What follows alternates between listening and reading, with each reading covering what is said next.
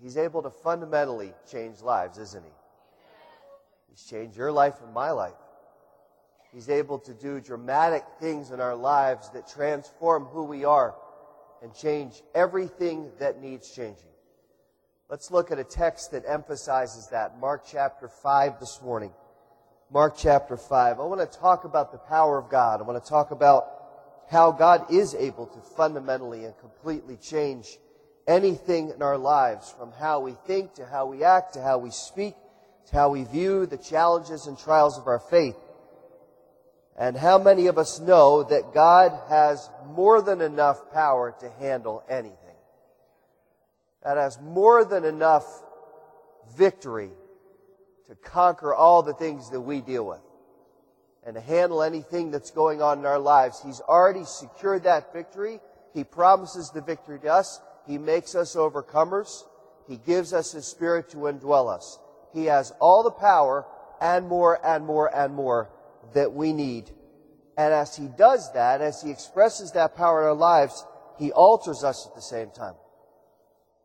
Now, I know from my own life, and I know from two decades plus of counseling and ministering and encouraging people, that we as believers don't always believe that. We don't always access that, that power that God puts in our lives. And there are many times when we don't fully understand the power that God has given us to have our lives transformed and to have a new way of thinking.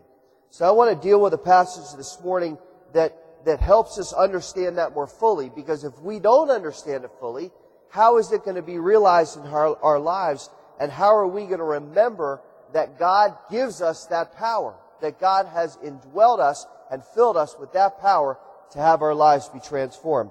Now we're going to be in Mark chapter 5. I want to just read the first five verses to you and then we're going to stop, study a little bit, and then we'll move to the second part of the passage at the end. Mark chapter 5 they came to the other side of the sea, into the country of the Gerasenes. When he got out of the boat, immediately a man from the tombs with an unclean spirit met him, and he had his dwelling among the tombs. And no one was able to bind him anymore, even with a chain, because he had often been bound with shackles and chains, and the chains had been torn apart by him, and the shackles broken to pieces, and no one was strong enough to subdue him. Constantly, day and night, he was screaming among the tombs and in the mountains and gashing himself with stones. Now, this account has a lot of important details and a lot of spiritual truth to it. And those details play into what we need to understand about how the Lord works. So let's start with context. Let's start with our uh, background. Let's start with our geographical location of what's going on. If you would put up the first map. Jesus has gone from the one side of the Galilee to the other. This is where Jesus spent most of his time, up right here. Everybody see that okay? All right? This is where Tiberias is. This is where Capernaum is. Jesus and the disciples spent most of the time on the western shore, but at this time, they've gone over to the eastern shore right about here. That's what's now the Golan Heights. And they have gone to a different area and a different side, and the crowds are following them. If you'd put up the next slide, please. This is what the region looks like. Again, the Sea of Galilee is not large. You can look at from one end to the other. This is where I was just pointing over by Tiberias. Tiberias is right about here. Capernaum's up there. And they're going over to the Gerasenes, which is right about here. You see the mountains over here. Very beautiful, lush, fragrant region. Would you go to the next slide, please? This is typical of the area about where they came in the boat. And the man apparently was up at these hills and the caves where there were tombs and he was wandering around here. The one thing you need to understand about the Galilee is this is a natural amphitheater. So if somebody is up here yelling, you're going to hear it all the way down here. Jesus, when he taught, taught from the base of the water and the crowd sat on the hill and they could hear him. In fact, I've stood right about here and heard somebody down here talking at normal voice and I heard them just like I'm talking to you. So it's a really beautiful effect. So imagine this man as he's yelling and screaming and he's crazy running through these hills that it was heard throughout the region and created great stress and conflict. Would you go to the next slide, please? This is right about the area in the Gerasenes where Jesus would have landed the boat. You can see the terrain. It's kind of rocky. The water is kind of uh, choppy there. Uh, many times the Galilee has kind of a chop to it, um, but it's a very beautiful region. Would you go one more, please? Oh, next one. Never mind the next one. So you get a sense of the topography, you get a sense of the region, you get a sense of, of the layout of the land. And now they're over on the eastern shore.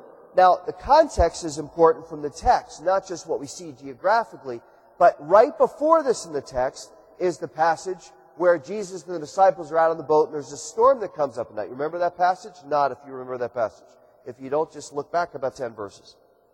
And the storm raises and the disciples are fearful and they're screaming and yelling and they're going nuts because they think they're going to die. And Jesus gets up and he calms the water and calms them down and says, why were you afraid? Why did you have very little faith? So the atmosphere as they come to the other side is a little tense, a little stressful. There's still some kind of inner dialogue that's going on and some internal dialogue between them and kind of figure out what happened and why did Jesus rebuke us and we do have faith. You know all the things that we say, right, when somebody kind of scolds us a little bit? But there's also a sense of relief. Well, at least we didn't die. We got scolded, but we're alive. So they get to the shore and, and things are just kind of a little bit in emotional turmoil. But once they get to the other side, another traumatic event takes place. If you look at verse 2, it says that immediately this man with the unclean spirit comes running up to Jesus. Now, at face value, this is a very scary situation. As Jesus is stepping out of the boat, this crazy, violent, demon-filled, bleeding, naked man comes running up. A man who was known to be unbelievably strong, who couldn't be restrained by anything. People had, had taken him captive and restrained him, but he just broke the chains and ran back into the hills. And he's smelly from running around the tombs and he's constantly been screaming and yelling. I mean, you gotta get this mental picture because the text is very graphic in how it describes him. So, so here's this man and he runs up to Jesus. There's nothing normal about him. There's nothing normal about this situation. This man had inspired fear throughout the region. Nobody knew what to do with him. But he comes running up to Jesus. And I got the sense from reading and studying this test this week that the disciples probably didn't even, they weren't even paying attention. I mean, they were so used to crowds anywhere they went. But, but now they've just gone through this trauma out on the water and they're probably docking the boat and, hey, check out the boat. You know, did it sustain any damage in the wind and the waves were hitting us pretty hard? Peter, check out, see if the side panel's okay. So, so they're, I think, distracted at this point. And Jesus kind of, they land and, and he gets out of the boat. and The disciples aren't expecting anything significant's about to happen because we just had that big thing. And all of a sudden, this crazy, naked, wild man comes running up to Jesus and Jesus doesn't even flinch. He should, in, in, in his humanity, be intimidated or terrified because this man's kind of dangerous. But there's something about this man that's also very tragically sad. Because he didn't have capacity, he didn't have his faculties about him. He was tormented physically and emotionally and spiritually. Imagine the sounds that just came out of him. It says in verse 5, constantly, day and night, he was screaming among the tombs and gashing himself with stones. He's simultaneously grotesque and pitiful. And this wasn't maybe the type of people that they were used to seeing. There were lame people and blind people and people with leprosy and problems. But, but this guy was different. Everything about him is tragic and awful because that's what sin does. Sin makes our hearts grotesque. It brings us down in every possible way. It strips us of joy and it negatively shapes the mind and corrupts the heart and it strips away any sense of happiness or contentment. I was driving yesterday afternoon through a northern suburb that's one of the wealthier suburbs down uh, in North Chicago. And I looked at these mansions and I was around people that kind of were elitist and looked at me because I was from Wisconsin and my kid had a Packers hat on and, you know, I'm carrying my Chick-fil-A cup and I'm like, yeah, I don't belong here. But as we drove out of the suburb, my wife and I were talking, and we said, you know, what does it cost to, to just live here? The mortgage and the taxes, the insurance, and it's probably, probably 150, 170,000 dollars a year just for that. And then you've got to have somebody to clean the house and somebody to do the yard because you can't have a yard that looks like mine living down there. I thought people, we, people chase after things that, that don't matter, things that bring false security. And it not only clutters the mind, but it causes us to be preoccupied with, with trying to maintain status. It always comes back to loving self more than loving God. And it hit me as I got home and finished what I was studying that, that that had to be in play with this guy. Because if he's filled by demons, and the demons always push us to love self instead of loving God, then somewhere, whether he wanted it or not, somewhere in his life, he was completely preoccupied with self. We don't know how lucid he was, but, but because of the nature of sin, there was a complete emphasis and push towards self. And that's enough to make anybody scream. Selfish people are not happy people. Selfish people are tormented people. This guy's tormented to the nth degree. He's just out of his mind crazy. He's screaming and cutting himself and he's naked and he doesn't care. He's just completely out of it. Now, as we look at that text, we have to pay close attention to the detail because it's important to see the state that he's in because it closely resembles and parallels the state of the world. And this is what happens when sin infiltrates. If you're struggling with sin this morning, even as a believer, you're going to see these characteristics because this is what sin does. If you don't know the Lord this morning and you're here and you're not quite sure why, but somebody got you here or you've been led here or you just felt, I got to go to that church today.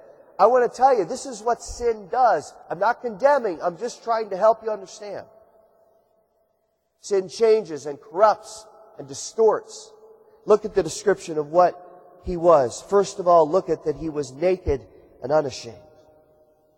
This is the opposite of Genesis 1 and Genesis 2, how Adam and Eve felt before sin entered the world. They at that point were, were unembarrassed by their nakedness because there was no evil intent surrounding it. But, but this guy's unashamed just because he doesn't care. Says he hasn't worn clothes for a long time. He's relaxed in terms of what's right. He doesn't have a moral compass anymore. Nothing is holy. It doesn't matter. He's spiritually distorted and spiritually callous. And we know even for a believer, that sense of lack of shame can take uh, hold of us sometimes. We see it with, even with Noah. Great man, 120 years, he builds an ark. Everybody's mocking him. He convinces his sons to come on. He loads two of every animal. The guy looks crazy. It's never rained before. But God spares him and saves mankind.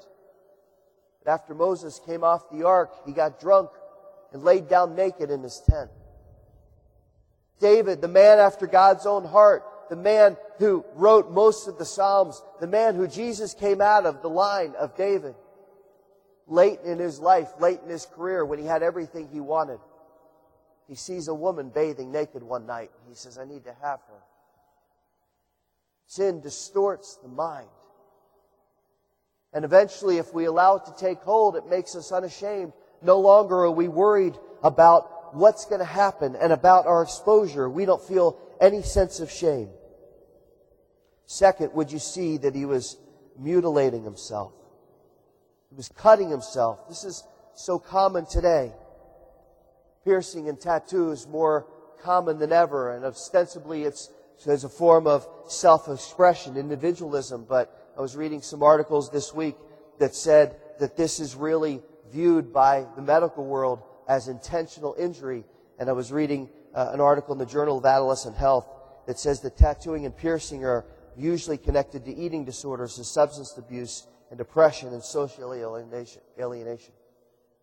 Cutting more and more common among youth and teenagers and college students coming from a sense of anger and self-hatred and disconnectedness, largely born from rejection from their parents and a lack of, of spiritual belief. Listen, we're all made in the image of God, but increasingly people are damaging their bodies because more and more in our culture, there's a sense of distrust and hatred and anger. I don't know if you've watched the news reports from Egypt over the last few days. The anger and the vitriol and the, and, and everything that's going on that's such hostility. Now certainly there are issues in Egypt. But think about what we're watching. We're watching our ally in the Middle East, our most prominent Arab ally, one of the most stable countries in the Middle East. We're seeing it completely collapse. I'm struck more and more by how different life is than 10, 20 years ago. I keep saying that and I sound old when I say it, but we've got to understand what's going on. I read an article about Reagan this week and thought about the 80s, which are now 30 years ago, and how different it was and how we still felt, sensed that things were stable even though the world was, was very unstable. But now you don't get that sense, do you? Thinking of our friend in Cairo, Egypt that keeps downloading our sermons. We watched this week. He didn't download this week, or she. They've cut off the internet. We need to be praying for that person. We're watching the world collapse. We're watching the instability and the anger and the hatred and, the sense of, of kind of social and political mutilation that's going on. Because people don't know the Lord. Third, would you see that he was obsessed with death. He lived in the tombs. He was screaming and cutting himself. He's surrounded by the reality and stench of death. There's no light. There's no desire for the light. There's no joy. There's no life. There's nothing that woke him up in, this, in the morning and gave him a sense of confidence that there was hope for his life, let alone a God who loved him and wanted to redeem him. Have you noticed that the enemy always pushes people away from hope? He always pushes people away from the light and from the truth. And it starts with rejecting and distancing ourselves from the Word of God. John 1 says, In the beginning was the Word, and the Word was with God, and the Word was God. In Him was life, and the life was the light of men. The light shines in the darkness, and the darkness does not comprehend it. Our world this morning is increasingly darkened. And listen, we as a church and we as believers have a huge responsibility to fervently stand for and advance the Word of God so that people who are walking in darkness like the demoniac will see the light of truth and it will infiltrate their hearts and they will turn to Christ. But it should not surprise us when people reject it and when people are indifferent about it. USA Today had an article with Michael Douglas a few months ago after he contracted stage four throat cancer. And they were talking to him about how he felt and he said, I like my odds. I'm not dealing with morality issues until they tell me, oops, we have to go back and do surgery. And then he took a drink and he said with kind of a smile, I haven't found God yet. You would think stage four of throat cancer would cause you to reflect on what your life has been about and what you've made of yourself and what your heart is inclined toward. But he says, kind of derisively, I haven't found God. Well, stage four throat cancer is not going to do it. I don't know what is. Fourth, would you see that he was out of control? I want you to remember that concept for later when we get to verse 15 in a couple minutes. But look at the description that Mark gives us. He tore apart shackles and chains with superhuman strength. Nobody could subdue him. His inner spirit was violent and disturbed and destructive. This is kind of an explicit metaphor for substance abuse and addiction and crime in our world, how people's lives and passions are out of control. But instead of turning to the Lord, they just justify and they refuse to turn their hearts to yield to God. What a contrast to what we're told as believers in Galatians 5, where we're told to be self-controlled. How do you and I become self-controlled? I'm not just going to wake up in the morning and say, all right, it's Monday. I'm going to be self-controlled today. Galatians 5 says it only comes from walking in the Spirit. It only comes from yielding our hearts completely to the Lord who gives us the power to not carry out the desires of the flesh. When you feel out of control in your life, you are out of control spiritually. It's not just, well, I'm really busy and well, I've got a lot to do and well, you don't know the stress that's on me. Yeah, I do. I understand all those things. But anytime we feel out of control, there's a secondary cause. Actually, it's not a secondary cause, it's a primary cause. It's because we're out of control spiritually. We're not spending time with the Lord. We're not going into His presence. We're not seeking Him. We're not hearing from Him. We're not surrounded by other believers. We're trying to do it ourselves. Look at the fifth thing. he was incurable. There was no answer. There was nothing he could do to change his situation because certainly if he could have changed the situation on his own, he would have. Nobody wants to run naked through tombs and cut themselves and scream. But again, this is a metaphor for our world. Listen now, our world is incurable this morning on its own. Our world is seeking answers on its own, trying to solve it. There was a quote by an official at the UN a couple weeks ago, and he said, Our problems are beyond us. You look at the volatility of the world this morning, you look at the changing face of religion, you look at the loss of moral consciousness, you look even at the economic debt of the United States, which every second increases by $52,000. As I said that sentence, it went up about $350,000. We're in turmoil. We're in chaos. There's no solution. Cleverness and governmental rhetoric is not going to solve this. The only thing that is going to solve it is the spiritual. This problem in our world this morning is not political or territorial. It's spiritual the Holy Spirit is the only one who can subdue what is out of control and solve what has no answer. This man has no hope. He has no plan. He has no ability to save himself until he meets Jesus. He's alone and alienated and tormented and he's screaming and he's out of his mind and nobody can subdue, him and he's ripped apart by demon possession. And let me tell you, this is far worse than anything you and I are going to deal with this week because Christians can't get to this point.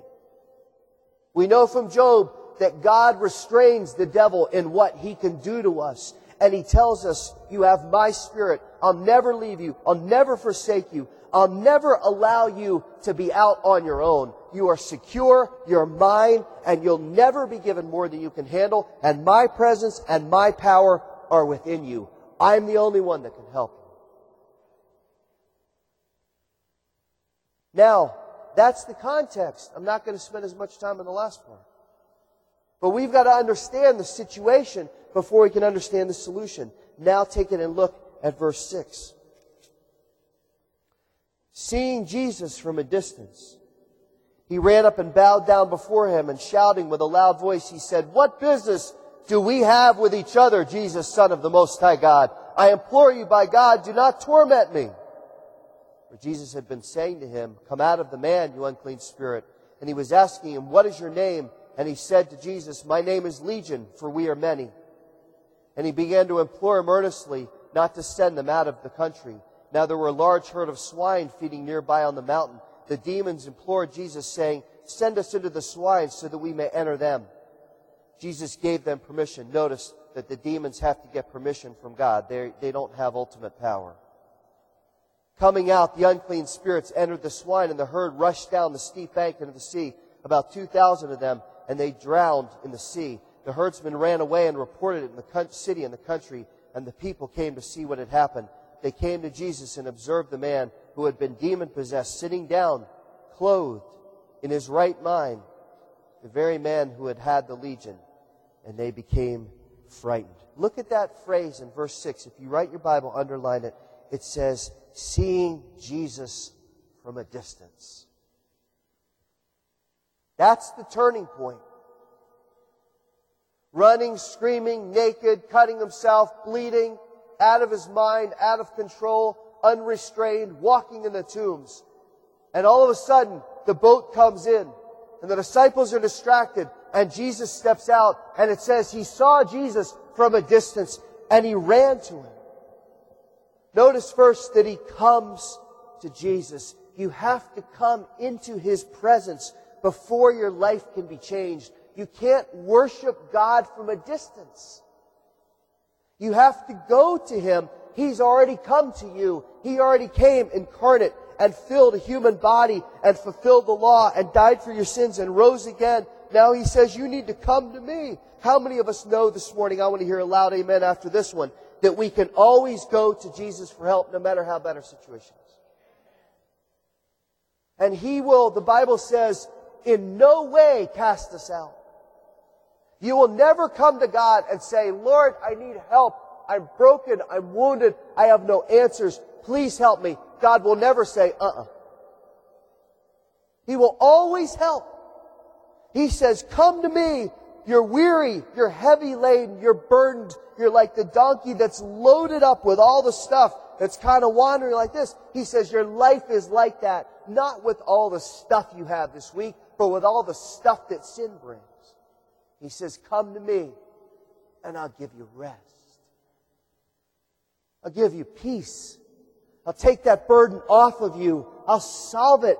I'll make you fulfilled and joyful and content like you never have been before. You have to come to Him. Second, would you see that he recognized the power and authority of Jesus? He bows down before Christ. Again, get the picture of what this man potentially looks like. When was the last time he had bathed? He's walking among the dead. The blood is dried and caked. There's nothing pleasant about him. And he comes up and he literally, the text says, falls on his face in the dirt. He doesn't come up with fake spirituality. Oh, Jesus, it's great to see you. He doesn't just say, Oh, I'll just raise my hands or I'll just sing a nice song. Those are wonderful things. Don't get me wrong. But this is the essence of true worship. He gets on his face before the Lord. He's humble. He's broken. He's unashamed to admit his need for Christ. And he recognizes the power and authority of the Savior. And then look third, how he calls to Christ. Son of the Most High God, what business do we have? A demon possessed man had greater understanding of who Christ was than the Pharisees and the scribes. Think about that. Even the demons know and worship. The Pharisees and the scribes, the religious leaders, are just standing there mocking. I won't do my Pharisee voice again. Defiant, proud, arrogant, resistant, plotting against him to kill him from day one.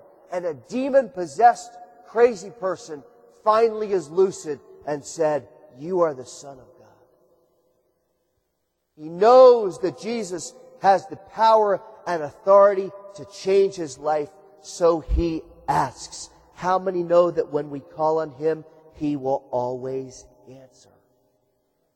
Come to my throne of grace with boldness as my children and let your requests be made known. Guys, that has to change how we pray. It has to change how we think. We can go to Him and call on Him and He will meet our need. Now here's what's interesting. As the demons recognize, look at verses 8 to 10, as the demons recognize Jesus' authority over them, that they basically throw up the white flag. But we don't have a chance against you. We're many. We're legion. There are thousands of us. Legion in the Roman army was 6,000 people. We don't know if it was 6,000 demons, but it was certainly enough to fill 2,000 pigs. You would think a big group of demons would say, well, we're going to take on Christ. But they say, uh-uh, we know you're Jesus. I, I tell you what, please don't send us away. Please. But, but just send us into the pigs. Jesus has absolute authority, absolute confidence over them. Remember that when temptation hits you this week. Remember that when your faith gets tested and tried and you think, I can't do it. I'm not strong enough.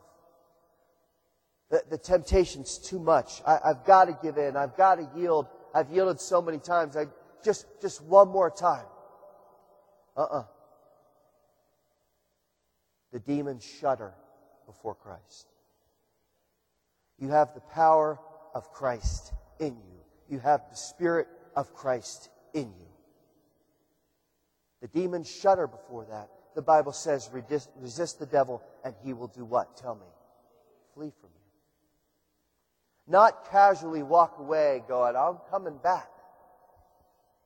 When we resist him, he runs. Jesus has all the authority and all the power. Notice that the demons don't say, well, let us invade the disciples. They're weak. Let us go after the crowd. We got some impressionable people here, Jesus. They say, please just let us go in the pigs. Why pigs? Because pigs were unclean. This is a picture of sin. Send us into the pigs. Picture the scene here. One minute you've got this man screaming and cutting himself, filled with hundreds, maybe thousands of demons, and the next 2,000 pigs are squealing because they're wild and crazy and demon possessed. I want you to hear what one pig in distress sounds like. You guys play it?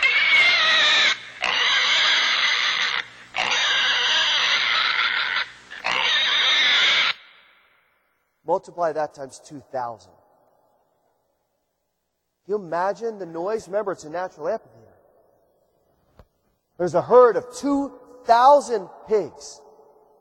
And all of a sudden the demons go from this man into them. And you've got that sound amplified, amplified, amplified. And, and, the, and the amphitheater effect's going. And throughout the whole region, as they're standing there on the shore, you've got the sound of wild, crazy, insane pigs. And the pigs run down the hill and they run right into the water and they die.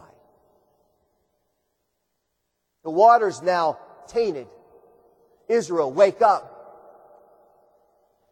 Now it's affecting the fishing. Now, because pigs run clean, they couldn't just go grab them and pull the carcasses out. They've got a real problem here. That's the effect sin has. It does collateral damage to those that are around. Now it's going to affect the fishermen and the tradesmen and, and shipping. It's going to affect everything on Galilee because sin was there. But look now, let's finish, at the work of Christ. As the pigs go off the cliff and they plunge into the lake and they drown, instantly the man who had the unclean spirit is completely changed. Minutes before, he had been naked and homeless and crazy, covered in filth and excrement, spewing obscenity from his mouth. He was nasty in every way. But look at verse 14. The herdsmen ran away and reported it in the city and the country, and the people came to see what had happened. They came to Jesus, but they found something else. They observed the man who had been demon possessed sitting down, clothed, and in his right mind. By the time the pig farmers run into town, not a long distance, and they say, You won't believe what just happened. And the people say, Well, we want to see it ourselves because there was a buzz around Galilee anyway with Jesus. And they run out to the shore and Jesus is standing there. Let, let's call that what? 20, 30 minutes tops? By the time they get there, this man is clothed and at peace and in his right mind. How could he change that profoundly. Everything, all his thinking and reasoning and rational behavior was a result of Christ. The complex transformation took place when he recognized Jesus, he ran to Jesus, he humbled himself before Jesus, and he experienced the presence and the power of Jesus, and Jesus changed him forever. Now that same change can take place in any life. But it can only take place when we are washed by the blood of Christ. It will not take place by me being a good person or saying the right prayers or going to church or knowing the right people or giving the right amount. It will only change by the redeeming, forgiving blood of Jesus Christ. This man finds out what every single person needs to know that Christ is the only answer for your life and my life, and he's the only one that can, can produce a complete and radical change. And I want you to see this morning, he doesn't ease into his salvation. He doesn't say, well, let me, let me find out, let me take some time to process the information and kind of progress into salvation at my own pace when I feel comfortable and ready. So much of modern philosophy and even modern theology suggests that. Salvation requires a confession of sin, giving yourself totally to the one who can deliver you and forgive you and, and, and just giving yourself to Christ so he will redeem you. And when that happens, listen now, salvation is instantaneous. The washing of sin is instantaneous. Regeneration, new life is instantaneous. The Holy Spirit's indwelling is instantaneous. It didn't take this man months to change. It, the, the, the change showed, I would say, in less than 20 minutes crazy, bleeding, out of his mind, naked. Now he's sitting there having a conversation, clothed. And the people that had been terrified of him now are terrified of what they see because they cannot believe how different it is. Listen, I don't know all of you this morning, but I'm telling you right now, Jesus Christ can do the same thing for you today. Whatever's holding you back, whatever's dominating your life, from sin to self to unclean spirits, everything's related. He can deliver you from them and He can change your life. And if you've never experienced that, you need to give your heart to Him. And believer, if you have given your life to Him, but you are not where you're supposed to be, you need to go back and surrender yourself to Him. I'm not talking about getting saved again. I'm talking about yielding self to Him. Because sin will eat you up. Now look at the last thought. I gotta finish. It's an important thought as we close. As Jesus gets ready to go back across the lake. Because apparently he had just come across with this one guy. As he gets ready to go back across the lake, the man begs him, please, can I go? Lord, let me just, let me spend some time with you. Oh, it'll be great. I, I, I now I know. Let me, let me come along. Jesus says, no. Why? Would it be good for him to get some time with the Lord and to be near him and to hear his teaching and see some more miracles? Maybe his faith will really be confirmed and strengthened. It seems reasonable. I would say even helpful that he would go with Jesus. But Jesus says no. And this echoes back to what Joe, Don, and John said earlier. He says, go tell others. Go home and report the great things that have happened to you and what the Lord has done and how He's had mercy on you. Essentially, go back to your family and friends and tell them. And I thought, what family and friends? He doesn't have any family. He's been running around the caves. Anybody that's up there is crazy, spiritually filthy. Who wants to hang out with this guy? The only friends he has are long gone, but there are people who knew him throughout the Gerasenes. And the crowd that knew him that came understood what had happened. And Jesus says, now go back because I didn't just make you a little bit more sane. It's not like now you can just kind of talk and, and reason a little bit more. No, that's not what Jesus did. Jesus made him completely and utterly different. Now he is calm and pure and clear-minded and he's affirming the power of Christ. Can you imagine the power of that witness? It's the same witness you and I have. Listen, I got saved at nine.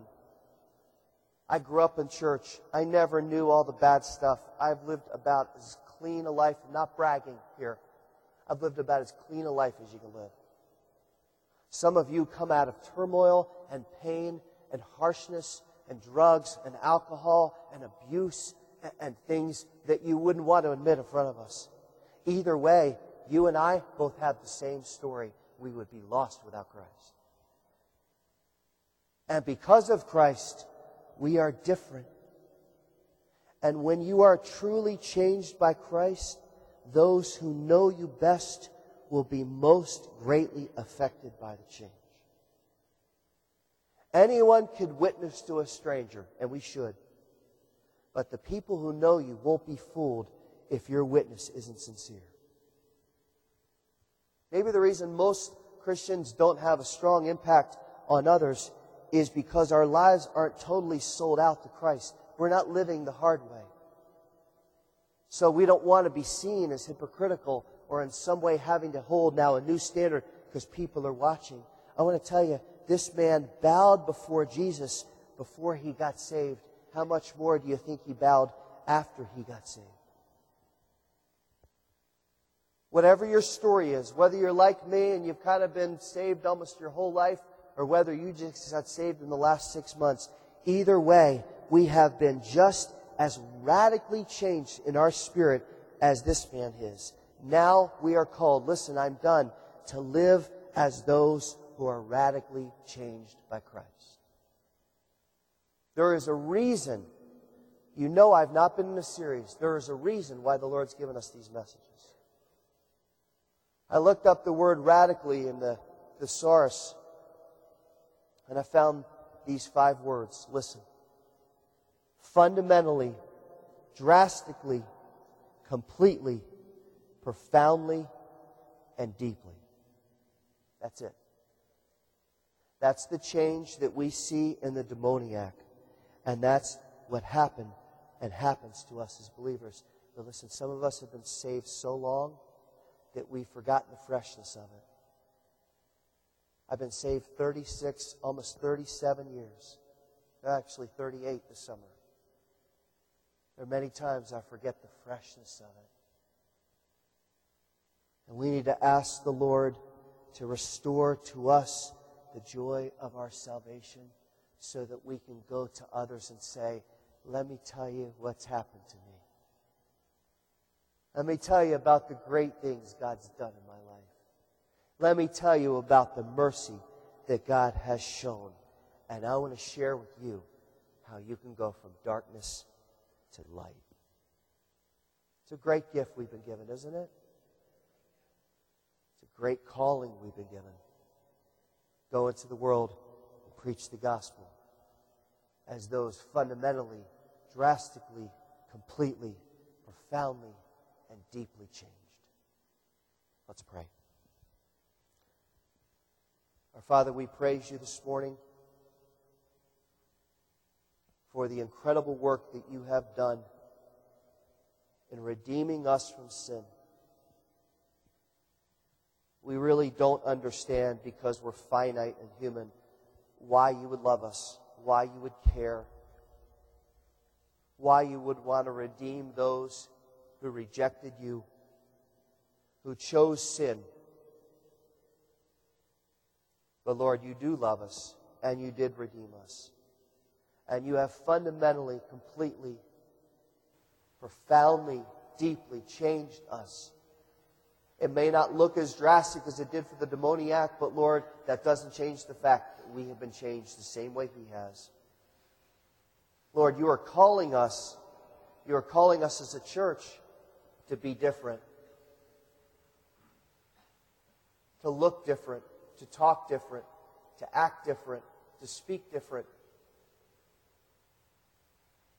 Father, confront us in the areas of our life that need that alteration and encourage us in the areas of our life in which we're surrendered and yielded to you.